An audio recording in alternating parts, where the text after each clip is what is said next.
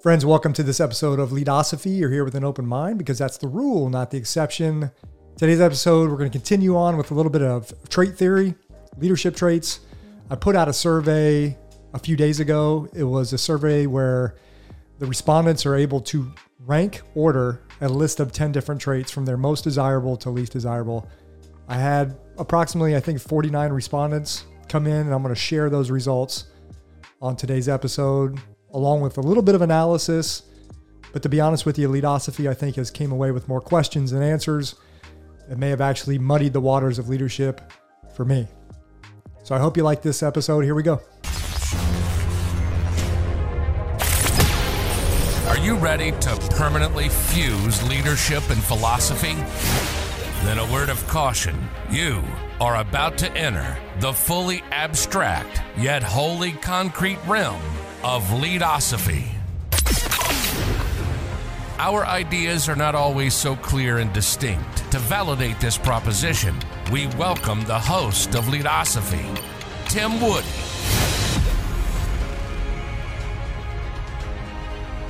All right, friends, welcome back to Leadosophy. As I stated in the intro, this leadership trait ranking survey, I think it created more questions for me than it did answers if you ask somebody to explain why they are drawn to a certain leader, whether early in their career or later in their career, I don't really think it matters. You know, what leader stands out for that person? I think more often than not, they will describe some sort of traits in the course of this conversation that this leader had, or maybe something they, they didn't do or didn't have. I think a lot of leadership comes down to trait characteristics again, I've talked about this before in the last couple episodes about the the dominance of trait theory leadership, explaining leadership through trait theory. But again, if you're talking to someone again and they're talking, if they're just talking about what this person or this leader or this coach or mentor did for them, how they affected them, you could probably distill that conversation down into some traits that that leader had that allowed that coaching or mentoring to, to emerge. So I wanted to do this survey. I wanted to send the survey out, and I had a lot of people share the survey, and I'm, I'm very grateful to them on LinkedIn and a few other social media sites. But again, I, I wanted to do this survey because I had a couple. I had a couple hypotheses. The first one was that the trait rankings were going to be all over the map, and I have an infographic up here that I created to kind of go over the the, the results. And my first hypothesis was confirmed. The trait rankings were all over the map. And if you're watching, you can see up here the 10 different traits.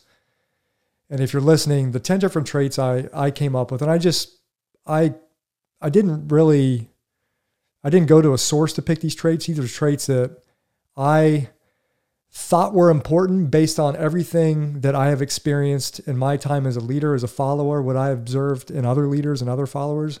And these are some things that just popped into my into my brain. And the first 10 I kind of put them in the survey. The first one is competence, technical competence. The second one is depend, dependable or dependability. The third one is communicator, being able to communicate. Empathy is the fourth one. Motivating is the fifth one. Decisive, the sixth trait. Compassion, then charisma, talent developer, and then someone who is stoic. Those are the 10 traits. And again, if you're watching you can see up, I have a bar graph of how the general rankings shaked out. And they're weighted on a score of 10 being perfect score. So there were 49 people who took the survey. If all 49 people ranked technical competence as their number one desirable trait, technical competence would have had a score of 10 out of 10.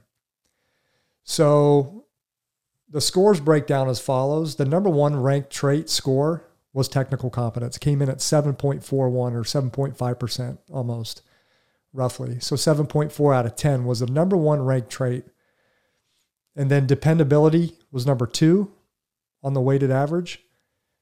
Communicator was three. Empathy was four. Motivating was five. Decisive was six. Compassion was seven. Charisma was eight. Talent developer was number nine. In the last place was stoic. Now, here's some initial observations from this from this survey. 57% Stoic was chosen as a least ranked desirable leadership trait. 28 people ranked Stoic as the very last ranked trait, which I found really interesting. But two people chose it as number one. So there you have it. 37% again, technical competence chosen as number one desired leadership trait. 18 people ranked that as number one. 17% dependable was chosen as a number one, number two, or number three desired trait. So that was a, that was a large number in those top three rankings. Dependable was was really high up there. And one of the most interesting things that I'm going to talk about a little bit was talent developer. Zero percent. That's how many times or the percentage that people chose talent developer as number one or number two ranking, which I found fascinating, and I'm going to explain why in a minute. The first thing I want to go over is my second hypothesis. And that was that technical competence would be mid range to maybe low. And that was blown away. Obviously, I've already said that technical competence was ranked the highest 37%. 18 people ranked that as number one. And I was talking to my wife yesterday. She listened to my podcast during a run. And she came back and she said, My theory about why technical competence was ranked number one is if you had a lot of junior people in their professions taking this survey, and I did not record demographics. One of my buddies asked me on Facebook if I recorded demographics of the survey, and I did not. Probably should have, or maybe maybe given a little more insight. But her theory was that people junior in a profession will rank technical competence in a leader higher. Whereas somebody more senior in their roles, maybe a senior leader, because they already have technical competence, they won't put that as much value on technical competence. And I think that's a, a, very plausible theory. Again, I don't really have demographics to, to back some of that up. I don't know if we could have backed that up with demographics. But again, I was talking to a friend a couple days ago, and he has been in a career profession for nearly 30 years, and he ranked technical competence as number one and decisiveness as number two. Those were his number one and number two desirable traits in a leader that's what he looked for in people that he mentored, maybe aspiring leaders, people who were moving up through the ranks, which I found that fascinating. So that kind of blows up the demographics a little bit. And again, that's just one example, so that doesn't mean really much of anything. So, do we value leadership traits that we may already have, or do we value leadership traits that we don't have? That's one question I had about when I was thinking about the analysis of this this survey. I got some discussion questions mainly for the audience, for listeners. And also, I posted this infographic on my Leadosophy Facebook group because I wanted to get their feedback on, on a few of these questions based upon the survey results. The first question, num- number one, is why is technical competence rated so high, yet talent develop talent development or the talent developer was ranked or rated so low? To me, this seems like a peanut butter and jelly combo. If I am looking for technical competence in a leader, if that's my number one desired trait, I think the question, if we're going to unpack that, we have to know why. And one of the first things that stands out to me, if I'm ranking someone high as a as technical competence, that's what I desire. Might that be because what they can give me, their technical competence is a mean a means to what I can get from their technical technical competence, what they can share, what they can coach, what they can mentor, the knowledge they can impart on me they can develop me as a, not only as a leader, but as a technical expert. So I found that fascinating that talent developing and, and technical competence were so far apart on the spectrum. And I would be curious to hear what, what your thoughts might be on that. Question number two is why is the stoic trait ranked so low? And I want to parse out the difference between stoic, like the definition of stoic, which I have that on the graph, Stoic means not affected by or showing passion or feeling. And that's different from the philosophy of Stoicism. They're two different concepts. Two different concepts. But my theory about why Stoic is ranked so low is we're all human and we don't want robots leading us. Now, I don't know if there's fields out there that benefit from having a Stoic person in that position, possibly. I think there are times where a stoic leader is is necessary, even maybe vital to accomplishing a mission. Someone who can take kind of the emotional side off the table almost completely. I don't think we can completely take emotions out of anything we do. I think again, that's part and parcel to being a human being. But some leaders in certain contexts or situations may have to completely take or try to completely take emotive type decisions or whatever off the table. And I did find it again fascinating. Two people ranked Stoic as number one. So if I knew who those people were, I would say, why did you rank Stoic as your number one ranked desire leadership trait? I'd be fascinated to hear the reasoning behind why they did that. Question number three, and I think this is really important, and I think this goes to my first hypothesis is these leadership traits rankings would be all over the map. Why are these rankings all over the map?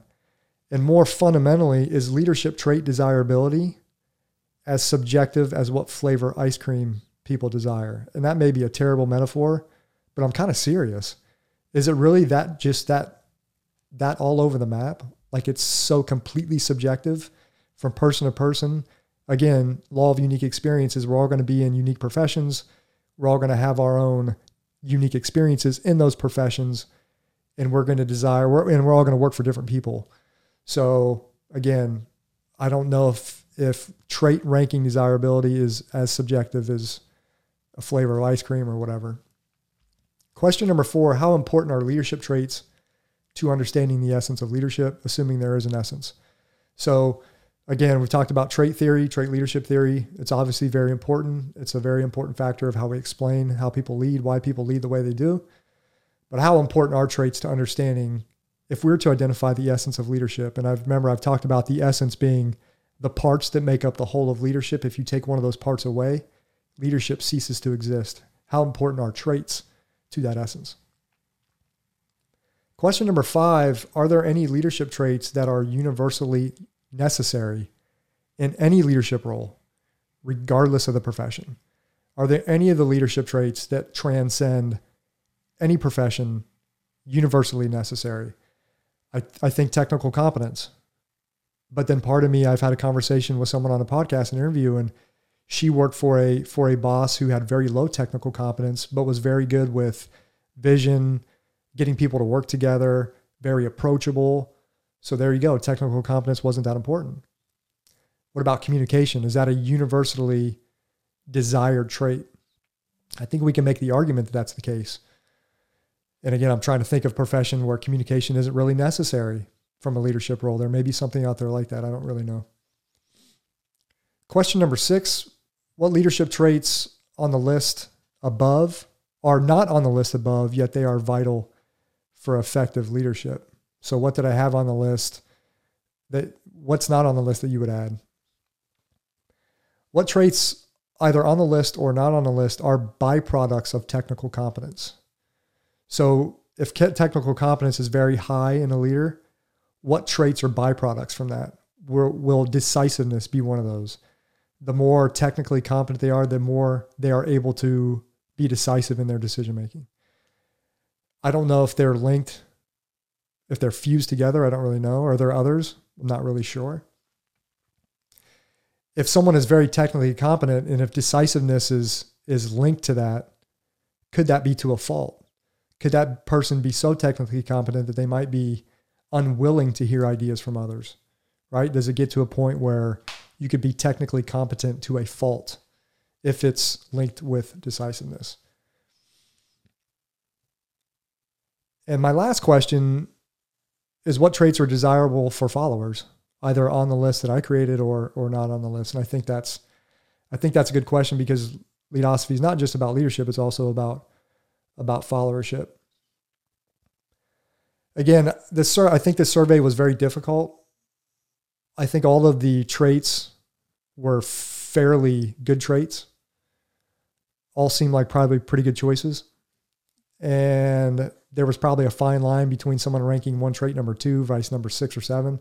I'm sure some people, I can see how long it takes for people to do the survey. Some people spent 10 or 15 minutes on this, changing things, which might allude to the fact of how difficult it was to rank some of these traits.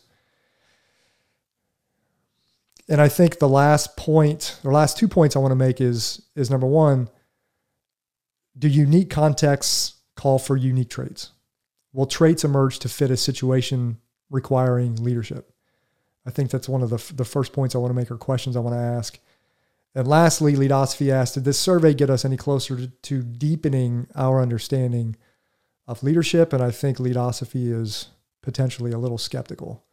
Because again, I think I could come up with another survey with 10 other completely different traits and get, again, rankings all over the map. I could probably put some of the old traits from the last survey and the new survey, and they might get ranked differently by the same person. Who knows if there are other traits to choose from? So, so those are my thoughts on the trait ranking survey.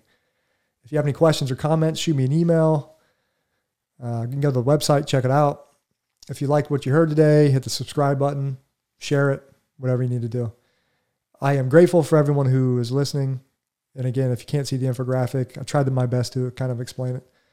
And if you're watching, I appreciate it as well. Remember, Leadosophy is about using the tools of philosophical thought to deepen our understanding of leadership and of life. Thanks for watching. We'll catch you next time. Thanks for watching and listening to another episode of Leadosophy. If you liked what you heard today, hit that subscribe button and check out leadosophy.com and learn more about Tim's ideas on philosophy and leadership. We'll see you next time.